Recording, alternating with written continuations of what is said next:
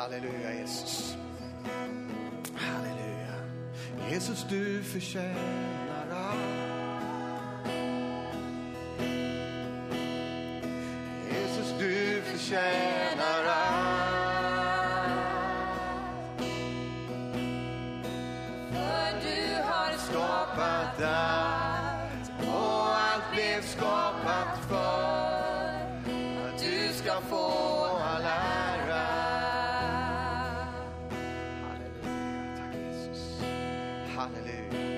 Jesus, du förtjänar allt. Du är värdig all ära. Du är Herre, du är konung, du regerar, du sitter på tronen och du är här Jesus. Du är här hos oss just nu, vi tackar och prisar dig och ärar dig Herre. Vi böjer våra hjärtan för dig därför att du är den du är Herre. Halleluja, du är Gud, Gud den allsmäktige. Vi prisar dig, vi tackar dig heliga Ande att du är här idag. Halleluja, tack att du är hos oss. Tack att du upplyser våra hjärtan, Herre. Halleluja, tack att du ger oss av visdomens och uppenbarelsens ande, så vi ser, Herre, med våra hjärtan och förstår hur mycket du älskar oss och vad du har gjort för oss, Herre. Och vad du vill göra ut i den här världen genom oss, Herre. Vi prisar dig, Herre. Vi prisar och ärar dig, Herre. Jag tackar dig Jesus för var en som har kommit hit Herre. Du vet om varje situation. Du känner till det. Och vare sig vi sitter eller står eller om vi känner att vi är fullständigt nedslagna Jesus, så vet du om det Herre. Och du är där. Du är här just nu Herre. Halleluja. I Jesu Kristi namn. Jag tackar dig för frihet för varenda en som har kommit hit idag. Frihet att se på Jesus. Frihet att höra Guds ord. Frihet att ta emot ifrån himlen. Frihet att ta emot ett mirakel idag, i Jesu namn. Halleluja. Bara bryt ett tungt sinne i Jesu namn som kommer emot själar just nu i Jesu namn. Bara bryter det i namnet Jesus. Halleluja. Tack Jesus för ditt ljus som får lysa Herre. Som får lysa klart Herre. Den här dagen i våra hjärtan, i våra liv Herre. Jag tackar dig Herre. Prisar dig. Bara binder upp allt som vill störa och förstöra i Jesu namn just nu. I Jesu namn. Tackar dig Herre för din frid Herre, som övergår allt förstånd Herre, som bevarar våra hjärtan och våra tankar i dig Herre. Halleluja. Ja, vi ärar dig Herre. Vi prisar och ärar dig Herre. Halleluja. Halleluja. Vi tackar dig Herre. Vi tackar dig Jesu. Amen. Amen. Tack så mycket Maja, Amanda och Felix. Fantastiskt. Underbart. Vi, vi ger Jesus en applåd för gänget här tycker jag. Amen. Yes. Yes. Halleluja. Ja, gott att se dig och er allihopa här idag. Vi är ju i en temaperiod och vi ska tala vidare på temat som vi har gått in på, och det som är dagens ämne är Guds rättfärdighet och en ny skapelse i Jesus Kristus. Och du som är gammal i gården, du kan ha hört det många gånger, men då, får, då har vi bett att, att det ska bli nytt i ditt hjärta och i mitt hjärta igen. Halleluja, för det finns, ja, det finns nästan inget som är så kraftfullt, rättare sagt, det finns det inte, som att förstå vad det är att Jesus har betalat priset för dig och mig för att vi skulle få gå fria. Halleluja. Vi är värda att avsky, säger Bibeln. Jesus dog för oss medan vi ännu var syndare. Vi har alltså tabbat oss allihopa, det vet vi om. Vi har en fiende som också är duktig att tala om det för oss. Ja, men det ska vi också bena lite i idag. Men vi, går, vi börjar i Romarbrevet kapitel fjorton. Så, så vill vi ta ett avstamp där. Det ska vara ganska mycket i Romarbrevet idag, men Romarbrevet fjorton och vers sjutton vill vi börja med. Eh, jag är inte så duktig så jag har någon sån här kraftpek eller PowerPoint, va? Men eh, du får hänga med i din bibel. Så eh, får jag se. Lyft upp din, din bibel där, du som har med dig bibeln. Ja, här, vifta lite här. Ja, det är gott att se. Underbart. Och så telefonbiblarna, upp, upp med telefonbibeln. Ja, bra. den finns också, halleluja. Det går att stryka under den också och, och redlighta och allt möjligt. Sådär, va? Så gör det, jag vill uppmuntra dig att skriv i din bibel, rita, eh, illustrera så, så man lättare kommer ihåg. För så funkar vi människor, vi behöver olika sätt att, att komma ihåg saker och ting. Romarbrevet fjorton och sjutton står det så här: Guds rike är inte mat och dryck, utan rättfärdighet och frid och glädje i den helige ande. Halleluja, här är de inne i, det finns en strid här om yttre saker. Eh, ska man göra si och så, får man äta det eller det. Eh, men då säger Paulus, Guds rike är inte mat och dryck, yttre saker, utan det handlar om rättfärdighet som leder till frid, som leder till glädje i den heliga ande. Kan du se? Alltså förstår du och jag rättfärdigheten, ah, då kommer friden och så kommer glädjen. Halleluja! Så, så därför talar vi om Guds rättfärdighet idag. Vi går ganska grundläggande, men det klarar vi av, eller hur? Och vi vet ju att Jesus Kristus, han är densamme igår och idag och evighet. Gud är densamme, han har alltid varit densamme. Han är densamme genom hela Bibeln. Eh, även i Gamla testamentet. Och många har, haft, har problem med det Gamla testamentet. Är Gud arg liksom? Dödar han folk och, och, och krig och grejer? Och det, ja visst, men det är så här att Gud är helig och ingen orätt kan komma inför honom.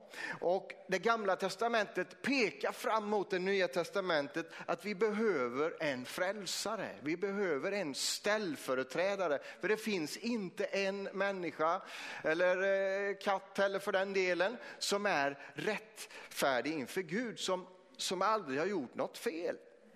Och det är ju så här att de här begreppen rättfärdighet och, och synd och sådana här kyrkoord behöver vi förklara lite grann.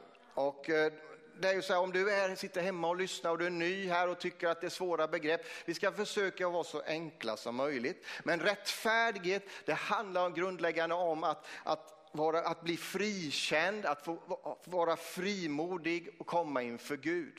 Och eh, vi går till Romarbrevet kapitel ett. Så du bläddrar några sidor tillbaka från där du var, så kommer du till Romarbrevet kapitel ett. Och så, så idag blir det lite bibelstudium, snedstreck, undervisning, snedstreck, predikan. Lite av varje. Så Romarbrevet ett, vers sexton. Jag skäms inte för evangeliet. Det är en Guds kraft i frälsning för var och en som tror. Juden först, men också greken. I evangeliet uppenbaras rättfärdighet från Gud av tro till tro, som det står skrivet: den rättfärdige ska leva av tro. Och vad är då evangeliet? Evangeliet, om vi tänker på första Korinthierbrevet, står det om att där är evangeliet talet om korset. Talet om vad Jesus gör på korset. Och det här är Guds kraft till frälsning. Den här lilla enkla berättelsen är vägen till att få det rätt med Gud. Någonting så barnsligt enkelt så att alla kan förstå det. Säga ja till Jesus, tro på honom i sitt hjärta, då får man det rätt med Gud. Det är evangeliet. Och evangeliet, säger vers sjutton, där uppenbaras rättfärdighet från Gud. Om inte det här finns när det predikas, då är det inte evangeliet. Och det är väldigt allvarligt. För i evangeliet uppenbaras rättfärdigheten från Gud. Hur kommer vi till Gud? Jo, änden av versen säger det, att vi ska leva av tro. Alltså vi tar emot i tro. Av nåd genom tro, säger Efesierbrevet, är vi frälsta. Av nåd, vi förtjänar det inte. Vi får tro på, sätta vår tillit till Gud. Då får vi komma till honom. Av nåd genom tro. Halleluja, någonting så barnsligt enkelt. Och eh, du kanske har läst lite om, om Martin Luther. kurser, när du läste historia, när du gick i skolan eller du har läst efteråt, så, så var det ju så att på femtonhundratalets kristenhet så hade mycket gått väldigt, väldigt snett. Och det kom in läror som handlar om att du, att du kan betala för att få komma till himlen. Du kan få, få det rätt med Gud genom att du lägger en peng i den här kistan, och så kan du även betala för dina släktingar så de också får komma till himlen. Så då, det var någon som bokstavligen myntade ett uttryck så här ungefär, att när myntet i kistan klingar sig själen till himlen svingar. Ja. Så det var ju ett sätt att få in pengar till kyrkbygge på, på sina håll där. Men, men det här kände Martin Luther i sitt hjärta, att ah, men det är någonting som är galet här. Jag, jag har inte frid med Gud. Han prövade precis allting. Han prövade att, att späka sig, att, att göra bikt. Han gick på knäna i trappan i, till Peterskyrkan upp i Rom där, och inget hjälper. Nej, han har inte frid med Gud. Men så, så börjar Jesus och den heliga ande lysa upp hans hjärta om sanningarna i Romarbrevet. Wow, det handlar ju inte om förtjänst, att jag förtjänar någonting. Det handlar om att jag får ta emot, att jag får tro, att jag får acceptera. Och så föds hela den eh, protestantiska kyrkan ur, ur, det här, ur den här uppenbarelsen om att, som inte egentligen är ny för den delen, utan här går ju tillbaka till rötterna, det går ju tillbaka till boken. Av nåd genom tro får vi komma till Gud. Det är evangelium. Halleluja. Men det är så lätt att vi som troende i den här tiden kommer in i någon slags gärningslära också. Under lagens tunga ok, att jag når inte ända fram, det gick inte riktigt bra den här veckan, och sitter du här att den här veckan, det, du, då, jag har skjutit i stolpen den här veckan, David. Ja, men du, vi, kära vän, det gör vi alla från tid till annan, och många gånger utan att vi ens märker det. Men då, vad är botemedlet till det här? Jo, det är Guds rättfärdighet. Att vi får veta, jag har det rätt med Gud. Jag, bara, jag bekänner min synd, jag bekänner när det har gått galet. Och så får jag komma till pappa Gud, och så får jag säga förlåt. Och sen är det väck. Sen finns inte där, han håller ingenting emot oss. Halleluja, så underbart. Det är evangeliet. Vi får komma till Gud genom tro. Halleluja. Vi vänder några blad här. Ja, och Romarbrevet beskriver hur fallen människan är utan Gud, och det gäller alla. Romarbrevet tre. Av vers tjugoett. Överskriften i min bibel är förklarad rättfärdig i Kristus. Men nu har det uppenbarats en rättfärdighet från Gud utan lag, en som lagen och profeterna vittnar om. En rättfärdighet från Gud genom tro på Jesus Kristus för alla som tror. Här finns ingen skillnad. Alla har syndat och saknar härligheten från Gud. Och de förklaras rättfärdiga som en gåva av hans nåd, därför att de är friköpta av Jesus Kristus. Halleluja. Vad är då lagens funktion? Ja, lagen kan vi säga, om vi tänker på budorden i Gamla testamentet, det är Guds standard. Och, och då, då visar det sig att vi når inte upp. Det handlar om yttre saker, men det handlar också om inre saker, att inte ha begärelse. Och, och där åker vi dit allihopa. Så är det. Vi är skyldiga hela bunten. Och då kommer fienden in. Ja, jag visste det. Ja, du har misslyckats. Ja, du är värdelös. Liksom de här känslorna. Jag har sett att det, den attacken som fienden kör mot Guds folk, eh, en av de största grejerna, det är, handlar om fördömelse, förkastelse, mindervärdighet, skuld och skam. Och det, det går tvärs över alla kulturer. Du kan stöta på det i Afrika, Östeuropa, wherever. Vi räcker inte till riktigt där. Inte. Det gör vi visst i Kristus, gör vi det. Halleluja, det är vår position. Så vår position är i Kristus. Där har vi blivit totalt frikända. Och då måste vi relatera position och vandring. Alltså vandringen när vi går här i livet. Va? Det ska vi också komma in på lite senare. Halleluja. Vi, vi läser vidare här. Romarbrevet kapitel fyra. Vi vänder ett blad. Kommer till vers tjugotvå. Eller vi kan ta från vers tjugo så öppnar det lite mera. Det här handlar om Abraham som inte tvivlade på Guds löfte. Vi läser från tjugo och framåt. Han tvivlade inte i otro på Guds löfte utan blev istället starkare i tron och gav Gud äran.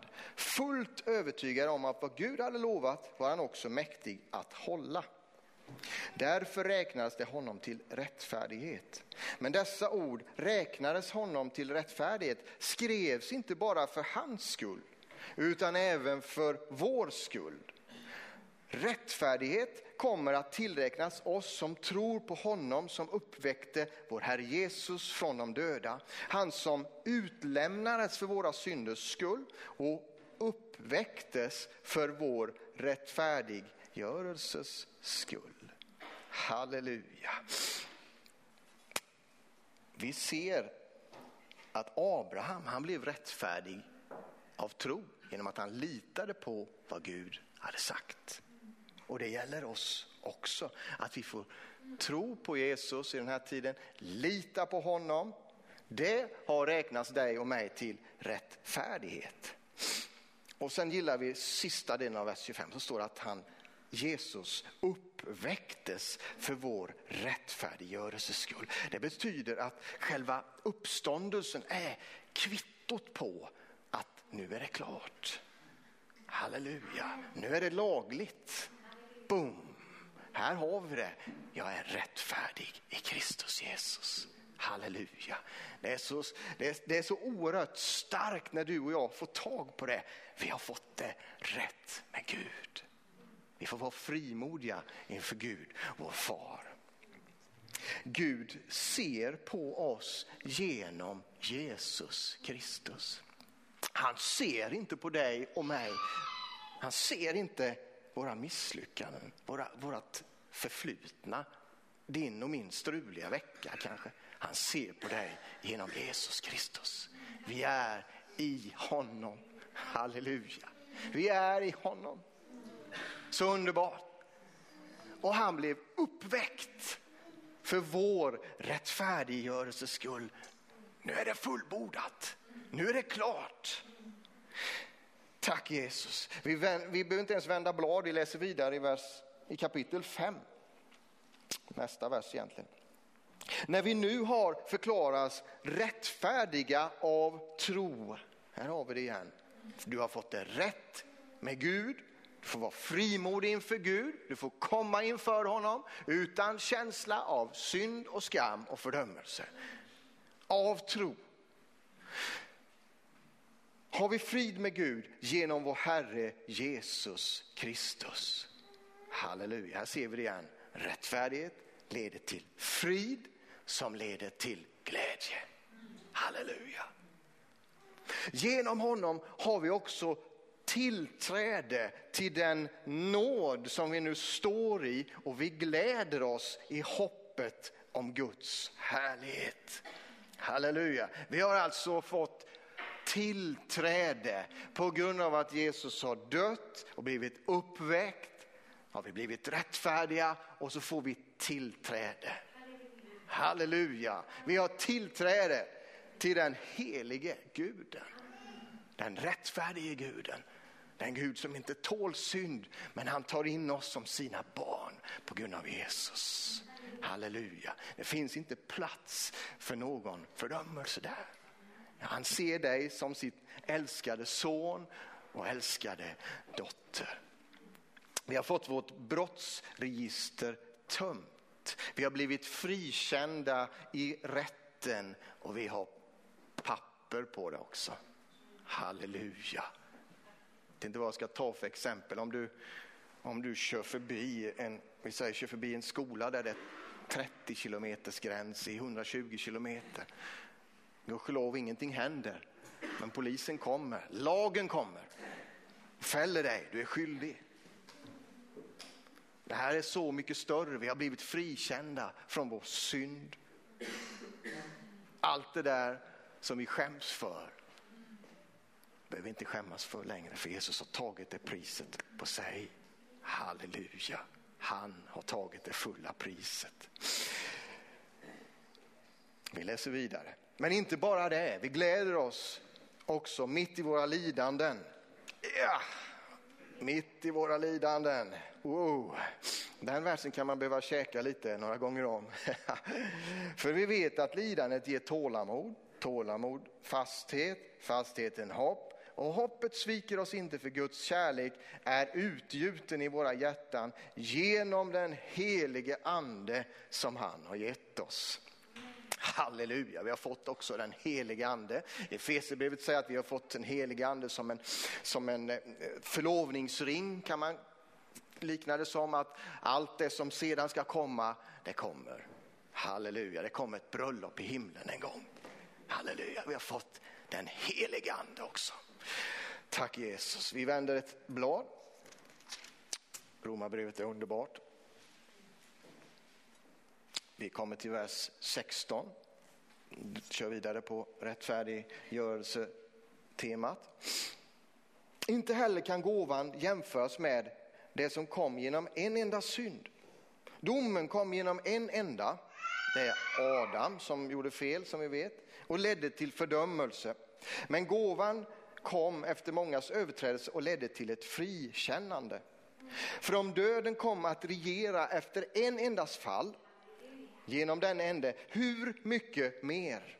Hur mycket mer ska då inte de som tar emot den överflödande nåden och rättfärdighetens gåva få regera i liv genom den ende Jesus Kristus? Halleluja! Jesus har betalat priset så att du och jag ska få regera i liv genom honom. Halleluja! Så han vill, han, han har fått oss på nytt. Och han sätter oss i honom över våra omständigheter, över vårt förflutna, över alla saker som kommer emot oss. För det kommer saker emot oss här i livet. Det behöver inte leva speciellt länge för att vi förstår. Halleluja. Vi tar vers arton. Alltså, liksom en endas fall ledde till fördömelse för alla människor, så har en endas rättfärdighet lett till ett frikännande, till liv för alla människor. Evangeliet erbjuds alla människor. Det sorgliga är att alla inte fått höra. Det beror på oss i mångt och mycket. Vi har världens bästa budskap. Och vi är hans sändebud och vi behöver sträcka oss ut. Men om vi då inte förstår rättfärdigheten, om vi då inte förstår vad han har gjort, ja då blir det ju lite tungt, va? Men förstår vi, ah, ja, jag har fått det rätt med Gud, då, då blir vi de bästa ambassadörer. Halleluja. Det här är för alla människor, till ett frikännande, till liv för alla människor. Evangeliet erbjuds alla. Nu tar inte alla emot, men evangeliets frihet ges till alla. Liksom de många, vers nitton, stod som syndare genom en, endas olydnad, en enda människas olydnad, så ska också de många stå som rättfärdiga genom denne endes lydnad. Wow. Så genom vår ställföreträdare Jesus så är det som att vi har redan varit framför domstolen och blivit frikända. Ja, halleluja. Först har vi befunnits skyldiga, men sen genom Jesus så blir vi frikända. Så på samma sätt som inte alla blev syndare genom Adam, blir inte alla rättfärdiga genom Jesus. Nu sa han en lurig grej här. Märkte ni det? Varför? Därför att Gud respekterar varje människas val. Han respekterar hur du och jag väljer, hur varje människa väljer. Alla är frikända i Kristus, alla har rätt till det, alla tar inte emot det därför att man väljer att gå en annan väg. Rättfärdighet är för alla, varenda en. Men alla väljer inte det, tyvärr. Men alla ska erbjudas det genom församlingen, genom kyrkan, genom våra liv, genom att de får höra evangelium. De måste få höra evangelium. Det är oerhört allvarligt. Människor måste få höra evangelium. Man går förlorad. Det är otroligt allvarligt. Var och en som tror på honom. Mm. Halleluja. Så alla som väljer synd kommer under förbannelse, går förlorad i en evig död. Alla som väljer Jesus blir rättfärdiga. Här är Bibeln kristallklar.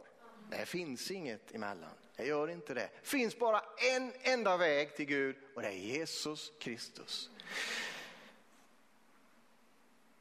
Så det här kan vi ju inte tiga om. Det får ju inte tystas ner eller gömmas. Och att Jesus lever och är uppstånden, det måste få höra om och om igen. Eh, fienden vill ju få oss att tystna.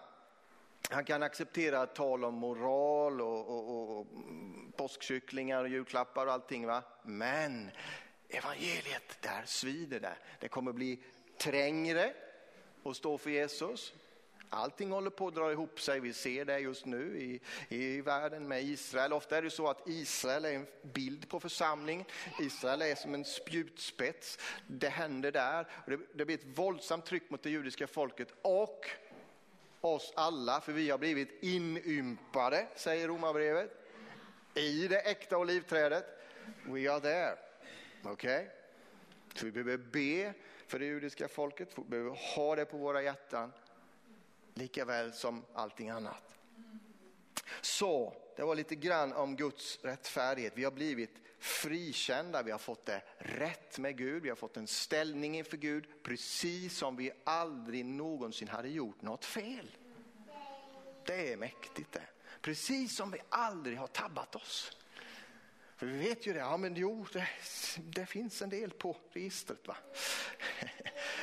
Ja, jag har tagit den här historien förut på den här platsen, jag vet det. Kanske du inte har hört den här storyn, så då tar jag den en gång till. Och du som har hört den förut, du får svälja.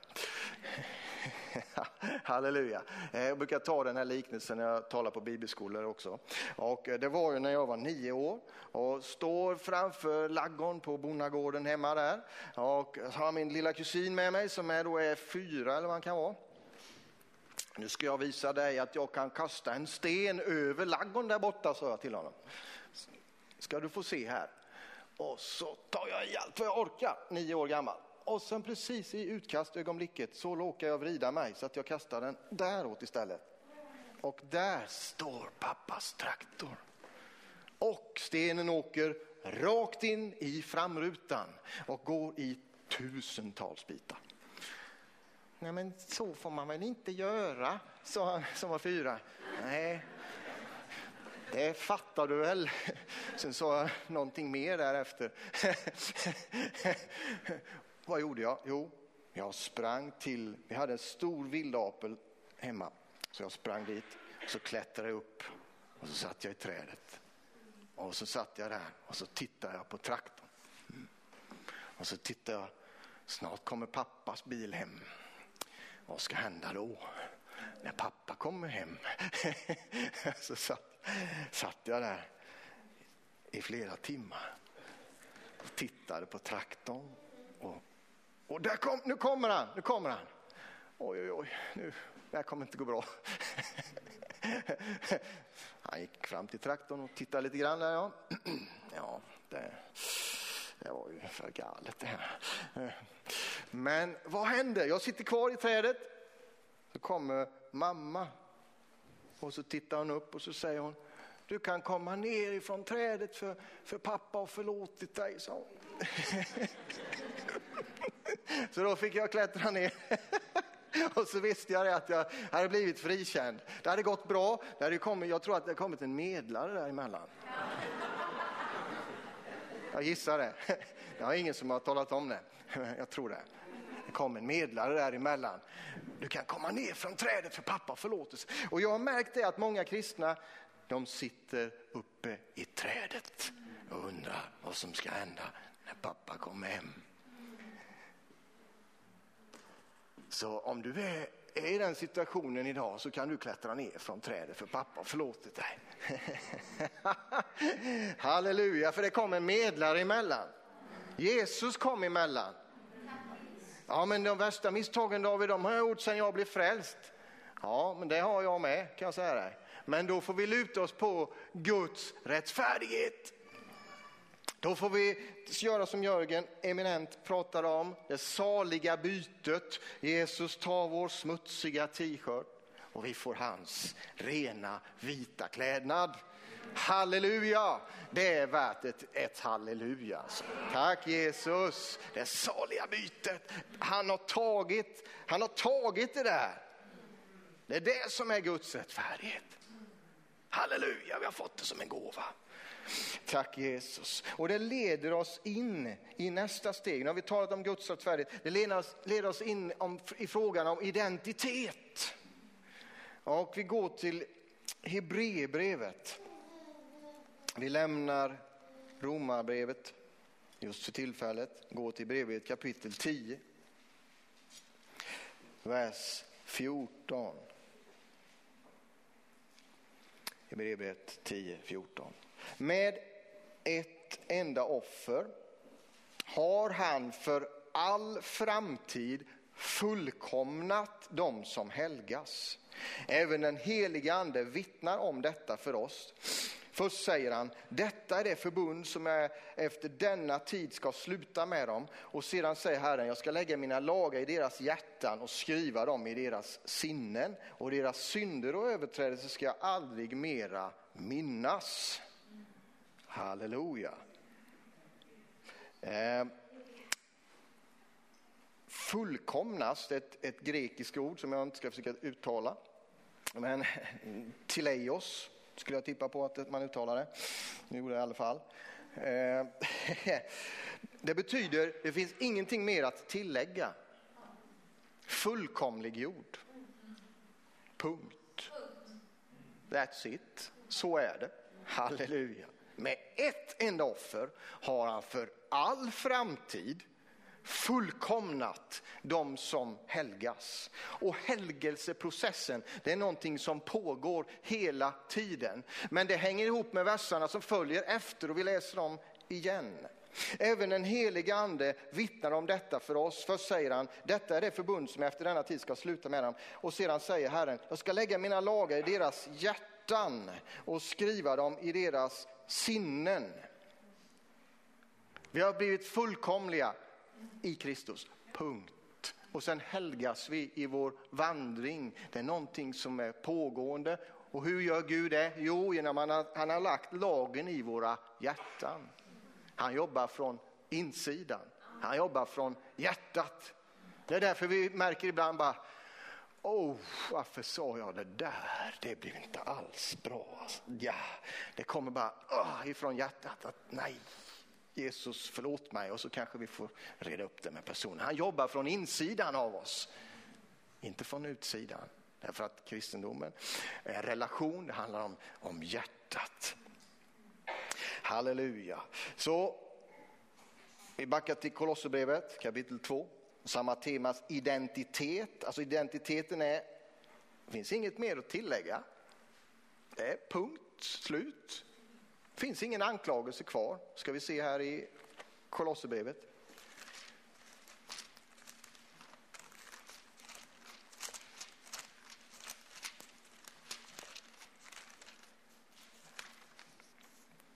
Kolosserbrevet två.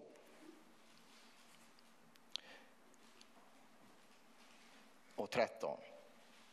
Ni var döda genom era överträdelser och er oomskurna natur. Men också er har han gjort levande med Kristus.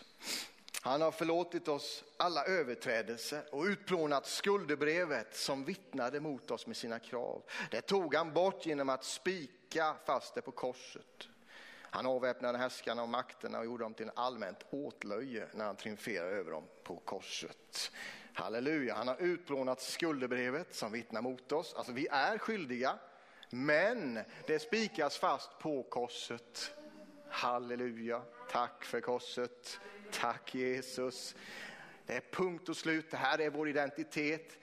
Fullkomligt, fastspikat. Finns ingenting mer att säga. Vi tar en till på, på, på samma tema och, och kör till Efesierbrevet. De ligger lite före Kolosserbrevet. Efesierbrevet kapitel två. Nej, förlåt, kapitel ett. Vers fyra.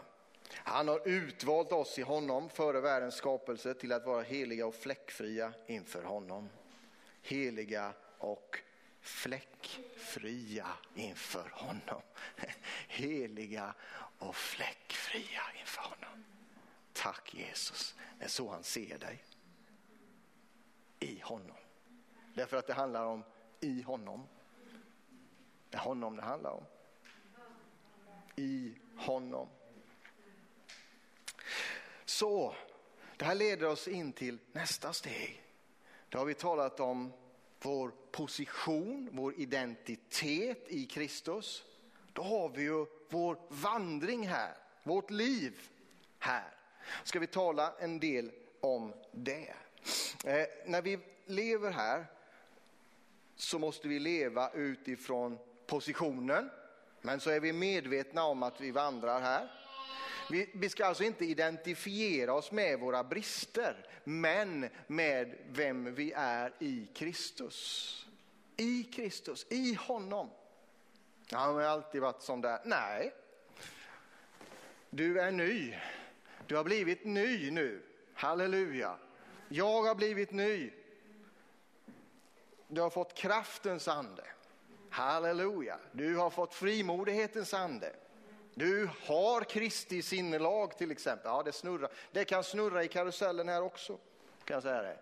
Men vi har Kristi sinne och vi får proklamera ut det. Och identifiera oss med det. För då vandrar vi efter det. Yes, ja just det. Ja. Men det är en vandring. Det är en process och Gud jobbar från insidan med oss. Vi går till Galaterbrevet kapitel fem. Det är bara ett blad tillbaka där. Galaterbrevet kapitel fem. Och slutet handlar mycket om vandringen här. Vi kör ifrån vers sexton så står det så här. Vad jag vill säga är detta. Vandra i anden så gör ni inte vad köttet begär. Köttet söker det som är emot anden och anden söker det som är emot köttet. De två strider mot varandra så att ni inte kan göra det ni vill. Men om ni leds av anden står ni inte under lagen. Vi stannar till där och så tänker vi på det här att köttet, vad är det för någonting? Jo, det är vår gamla natur, vår gamla människa som vill bråka med oss, som vill strula liksom. Och, nej, jag vill inte. Har du varit där någon gång att du har känt, jag vill inte. Jag vill inte. Jag vill inte gå på möte. Jag vill inte. Nej. Jag vill se på det där. Nej. Köttet som vill dra ner, som är den gamla naturen, som vill dra dig och mig in under förbannelse. Mhm. Då står det så här, vandra i anden så, så gör ni inte vad köttet begär. Ja, men det är lätt för Paulus att säga. Det är lätt för han liksom. Men, men det som står i Guds ord, det är en uppmaning till oss. Och då betyder det att vi kan det i Kristus. I honom. Eh, kanske är det en skröna, jag vet inte det. Men du har säkert hört den här storyn om en missionär som möter en en invånare där i Sydamerika. Han har precis blivit frälst och sen så kommer han till missionären och berättar om en dröm som han har haft. Och jag har den här drömmen gång på gång. Och, ja, hur är den då? Jo, det är så här. I mitt liv så är det två hundar som slåss. En svart hund och en vit hund. Jaha. Mm. Ja, de slåss hela tiden. Ja, missionären frågar, vem är det som, som vinner då? Oh, det är den som jag matar mest, säger den här införingen. Precis så är det. Det som vi matar i vårt liv, det är det som kommer att vinna. Halleluja, så då behöver vi ju mata den inre människan. Vi behöver föda den inre människan. För då går vi starkare fram. Och sen är det en vandring, det är en process. Och ibland så ramlar vi, ibland så syndar vi, ibland så felar vi. Men då får vi ställa oss upp igen. För, för far i himlen, han är den bästa far som vi kan tänka oss. Och vi som föräldrar, vi, vi gläder oss över våra barns framsteg, eller hur? Vi, det är ju det, fantastiskt. Det, han, han, han går, hon, hon går några steg. Vi, vi fokuserar inte på att, att hon ramlade där. Vi fokuserar på, ja men titta, hon, hon går. Han går, wow, sån är Gud. Om något han är så är det sån. Halleluja. Och hans godhet får föra oss till bättring, säger Romarbrevet. Att han är så god emot oss så vi inte kan annat än att gå på hans väg. När vi förstår och ser Guds rättfärdighet. Halleluja. Vi ska bara oss in lite grann mer. För Gud jobbar ju med oss från insidan. Han arbetar med våra hjärtan. Vi har fått ett nytt hjärta. Och i vår ande, vår inre människa, är vi pånyttfödda. Därför är synd någonting onaturligt för en kristen. Så är det. Det är onaturligt. Det är mot din nya natur. Det tillhör inte. Det är därför det blir sånt skav också. Nej. Oh. Nu kan vi döva vårt hjärta. Och, och vi ska komma ihåg att synden är inte vår vän. Synden är inte vår bästa vän. Nej, nej, nej. nej. Synd försöker allt. Det, det är som en genväg. Ja, köttet vill ha sin vilja fram. Då måste vi mata den inre människan med Guds ord. Och vi vet alla att man, att man kan få brottas. Men då bara mata på med Guds ord. Bara hör om igen. Lyssna om igen. Vem är du i Kristus? Ja, allt har blivit nytt. Ja, just det. Jag har blivit en ny skapelse. Tack Jesus. Om jag bekänner mina synder, och är han trofast och rättfärdig så att han förlåter mig alla synder och renar mig från all orättfärdighet. Halleluja. Mata på bara. Mata på.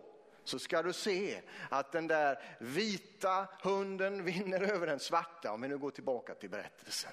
Halleluja. Vandra i anden så gör man inte vad köttet begär, säger Paulus. Och sen så går han vidare och presenterar köttets gärningar. Köttets gärningar är uppenbara. Alltså det är tydligt. Och så, så eh, listas upp här. Sexuell omoral, orenhet, orgier, avgudadyrkan, okkultism, fientlighet, gräl. Avund, vredesutbrott, själviskhet, splittringar, irrläror, illvilja, fylleri, vilda fester och annat sådant. Jag säger er i förväg vad jag redan har sagt. De som lever så ska inte ärva Guds rike.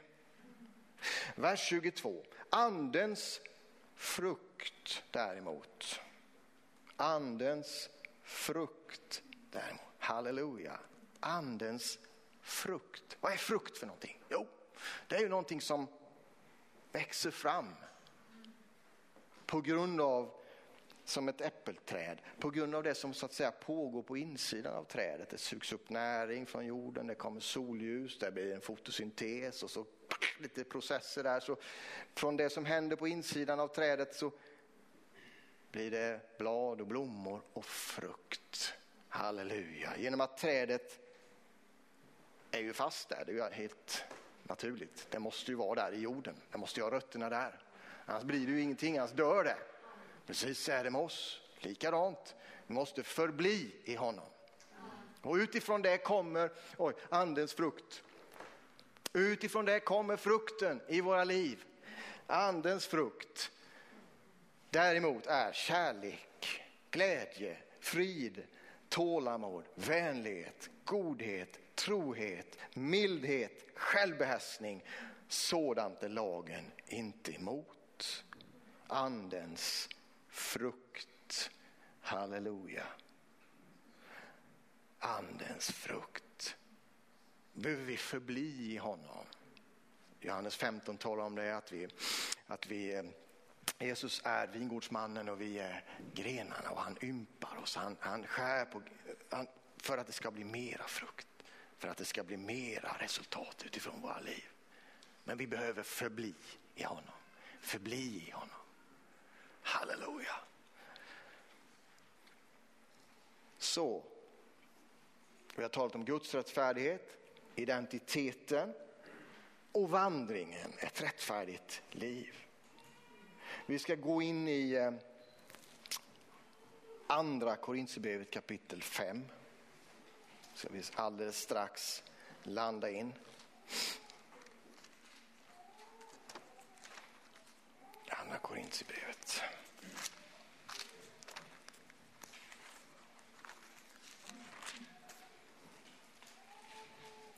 Och det läste Jörgen tidigare här. Fantastiska verser.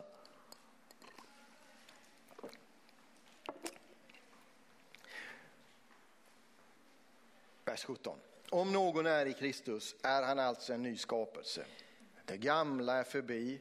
Någonting nytt har kommit. Något nytt har kommit. Det har kommit. Det betyder att det redan är här. Det är redan här och nu. Det gamla är förbi. Något nytt har kommit. Här är vår identitet. Det är de vi är. Det är det Herren vill att vi ska ta steg utifrån. Och det här versen, andra Kor fem och sjutton, den sitter i ett ett sammanhang här där det står om att vi har fått försoningens tjänst. Vi har fått en uppgift. Vi har fått ett uppdrag. Vi läser vidare. Allt kommer från Gud som har försonat oss med sig själv genom Jesus Kristus och gett oss försoningens tjänst. Gud var i Kristus och försonade världen med sig själv. Han tillräknar inte människorna deras överträdelser. Han har anförtrott oss försoningens ord. Vi är alltså sändebud för Kristus och Gud vädjar genom oss. Vi ber på Kristi uppdrag, låt försona er med Gud. Han som inte visste av synd, honom gjorde Gud till synd i vårt ställe för att vi i honom skulle bli rättfärdiga inför Gud. Vi sitter i ett sammanhang, vi har blivit nya skapelser, vi har fått en uppgift. Halleluja, vi har fått ett förtroende. Så, bli inte fast i det som har varit. Därför att det gamla är förgånget. Någonting nytt har kommit. Var inte en, en, en läktarprodukt, om vi ska kalla det så. Sitta på läktaren och kolla när de andra spelar. Det kan vara roligt ibland, men, men in i matchen. Gå med det som du har, som Gud har gett dig. Han har gett dig och mig försoningens tjänst. Halleluja. Tack Jesus. Och vi kommer ihåg att Guds rike består inte av yttre saker, består av rättfärdighet som leder till frid och som leder till glädje i den heliga ande. Där är roten till glädjen, därför att det går tillbaka till friden och så går det tillbaka till rättfärdigheten. Jag har fått det rätt med Gud. Halleluja. Vi kommer också ihåg att synden är inte vår vän. Synd är mot vår natur. Synd är allvarligt. Vi kommer inte runt det. Kyrkan har ofta haft, haft slagsida. Antingen har man varit ett lagdiket där man har haft, ja, man har gått stenhårt åt ett håll. Och å andra sidan så har man kom som du är. Ja, det är sant. Vi får komma som vi är. Men Jesus låter oss inte bli som vi var. För vi har blivit nya skapelser. Han jobbar med våra hjärtan. Vi har Galaterbrevet här om att vi ska vandra i anden och inte göra det som köttet har begärelse till. För det drar ner förbannelse över oss. Det är onaturligt. Och utifrån det så behöver vi se att Jesus vann en fullkomlig seger över synden. Och vi behöver inse att vår identitet inte vilar på gärningar utan på dem vi är i Kristus. Och där utifrån lever vi i gemenskap med Jesus. Jag ska läsa ett ord till och landa där. Det var mycket här av er. Ja, vet du vad, du kan, lä- du kan lyssna en gång till. Därför att de här orden behöver man käka många gånger. Det har jag gjort massor med gånger. Varför då? Därför att jag behöver det. Jag behöver föda insidan. Första Korinthierbrevet femton. Jag ska ge dig en god bit här. Vers tio. Så säger Paulus så här. Han är väl medveten om vem han är och vem han var. Men, vers tio säger så här. Men genom Guds nåd är jag vad jag är. Och hans nåd mot mig har inte varit förgäves. Utan jag har arbetat mer än de andra. Fast inte jag själv. Utan Guds nåd som varit med mig. Halleluja. Genom Guds nåd är jag vad jag är. Och hans nåd mot mig har inte varit förgäves, utan jag har arbetat mer än de andra, fast inte jag själv, utan Guds nåd som varit med mig. Här har vi det. Här har vi nyckeln. Det är genom hans nåd. Och Gud ära beslut. Du och jag, vi tar ett steg. Då ära Gud det beslutet. Och hans nåd verkar.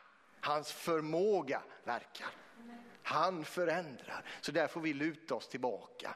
Halleluja. Det, det är faktiskt en predikan om att, att luta sig tillbaka på Guds nåd. Och så tar vi steg och så får nåden verka i våra liv. Halleluja. Jag tror vi tar och landar där. Guds rättfärdighet, vår identitet i Kristus och utifrån det kommer ett rättfärdigt liv och vandra i anden. Vi tar och ställer oss upp tillsammans. Helige ande. Tack helige ande. Tack att du är här. Tack att du lyser på våra hjärtan just nu. Du vet precis hur vi har det. Hur, hur, hur vi uppfattar saker och ting, Herre. Jag tackar dig Jesus för uppenbarelsen om att vi har fått det rätt med dig, Herre. Att du ser på oss som vi aldrig någonsin har gjort något fel, Herre. Halleluja. Vi tackar dig. Ja, det finns ingenting mer att tillägga. Punkt. Vi är fullkomliga i Kristus. Halleluja, vi har fått det rätt med dig, Herre. Vi prisar dig.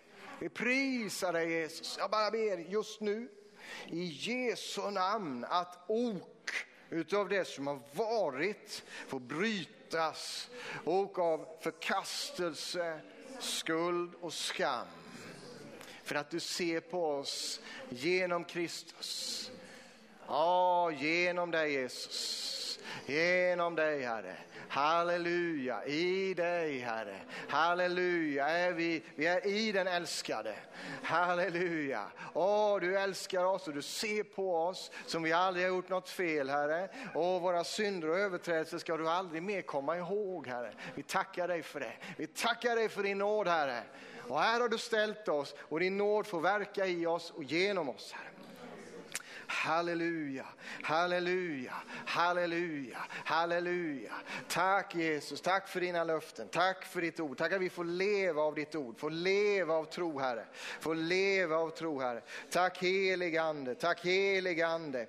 Halleluja, halleluja, halleluja. Vi får identifiera oss med dig, Herre. Vi får acceptera det du har gjort, Herre. Halleluja, halleluja. Att det finns ingen fördömelse för den som är är i Kristus, för livets andes lag har i Kristus Jesus gjort mig fri från syndens och dödens lag. Halleluja, halleluja. Vi prisar dig, vi prisar dig Jesus. Åh, halleluja. Du ser på oss, du ser på oss med kärleksfulla ögon. Du är vår far, du är vår far, du är vår far. Vi får komma till dig frimodigt, Herre. Halleluja. Jag ber att den sanningen ska sjunka in och etableras för alltid i alla hjärtan i Jesu Kristi namn. I Jesu Kristi namn. Och vi bara stänger dörren till alla anklagelser, till åklagarens röst just nu i Jesu namn. Du har ingenting på någon av oss att göra i Jesu Kristi namn just nu. I Jesu namn, i Jesu namn, frihet, från förkastelse, fördömelse och skuld och skam i Jesu Kristi namn. Därför att vi är i Kristus. Priset är betalt. Blodet har renat. Halleluja, halleluja, halleluja, halleluja. Tack Jesus, tack Jesus. Halleluja, halleluja, halleluja. Tack Jesus, tack Jesus. Står så här i Romarbrevet kapitel tio. Vers nio. För om du med din mun bekänner att Jesus är Herren och i ditt hjärta tror att Gud har uppväckt honom från de döda, ska du bli frälst. Med hjärtat tror man och blir rättfärdig, med munnen bekänner man och blir frälst. Halleluja. Det som hände när du tog emot Jesus, du vände om ifrån synden. Det kan vi göra många gånger. Ett antal gånger om igen får vi bekänna och så får han rena. Halleluja. Men hjärtats tro leder till rättfärdighet och munnens bekännelse. Så du behöver tala ut det här. Vi behöver tala ut, jag är i Kristus. Så tar du ett av de här bibelorden vi har delat här idag, så bara tar du med det där, så är det din medicin. När, när åklagaren sticker upp sitt fula tryne, så bara tar du upp, nu ska vi se, hur var det nu igen? Ja, men då går vi tillbaka.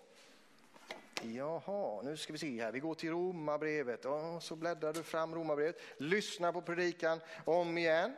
Och så går du tillbaka. Och så drämmer du till fienden med ett skriftord rakt i huvudet. Halleluja. Oh, att du är fläckfri. Du kan ta brevet tio. Finns inget mer att tillägga. tio och fjorton. Eller Kolosserbrevet två. Anklagelseskriften, den är fastspikad. Hör du det, Satan? Hör du det? Hör du det, åklagaren? Hör du det? Medicinen måste också komma in i dig, va? Så är det. Precis som när doktorn har sagt någonting, va? Och när predikanten har sagt någonting, så tenderar vi ibland och så sticker vi ut och så gör vi något annat. Men när doktorn har sagt någonting, ja då minsann.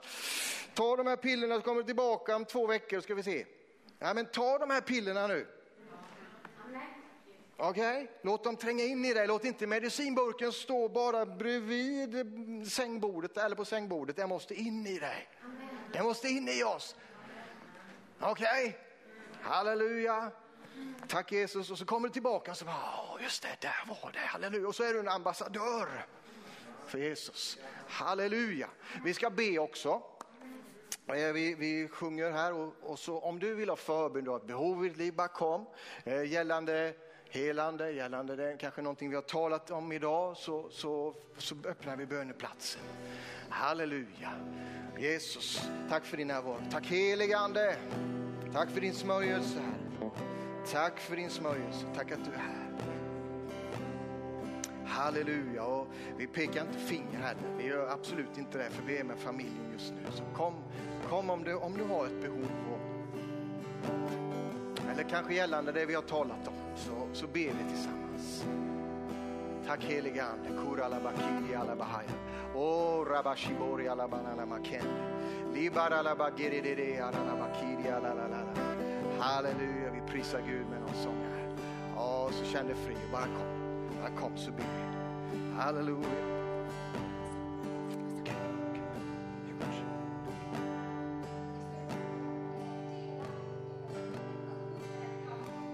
På, på samma som David gör här. För budskapet om rättfärdighet har en eskatologisk betydelse, som det så tjusigt heter. Det betyder att det har påverkan på vi som lever de sista dagarna innan Jesus kommer tillbaka. Det är superviktigt för oss att ha denna uppenbarelsen. Så vi kan inte låta detta gå oss förbi. Utan det här, precis som David säger, behöver vi äta det här. Vi behöver äta. Det står så här i Uppenbarelseboken tolv. Så står det att jag hörde en stark röst i himmelen säga: nu har frälsningen och makten och riket blivit vår Guds och väldet hans modes. Till våra bröders åklagare har blivit nedkastad, han som dag och natt anklagar dem inför vår Gud. Det här är den striden som David talar om. Åklagaren vet vilket starkt vapen det är att påpeka dina gamla grejer. Men det står så här att de övervann honom, alltså vi, genom lammets blod, genom sitt vittnesbördsord, vittnesbördet om att Jesus har betalat priset för mitt liv. De älskade inte sitt eget liv så högt att de drog sig undan döden. Och jag bara uppmuntrar dig idag, ta detta ordet på allvar. Om du känner så här, jag kämpar med förkastelse, jag kämpar med tvivel på min identitet, då vill jag att du kommer fram hit. För vi har, och då vill vi stå med dig i bön. För du har inte råd att bära detta in i den sista tiden, utan du måste lägga av dig den bördan och ta emot rättfärdigheten genom tro. Så eh, fråga den helige ande, var står jag? Har jag greppat det? Är jag på väg åt rätt håll? Vi vill hjälpa varandra idag att bara äta denna uppenbarelsen. Amen. Välkommen fram.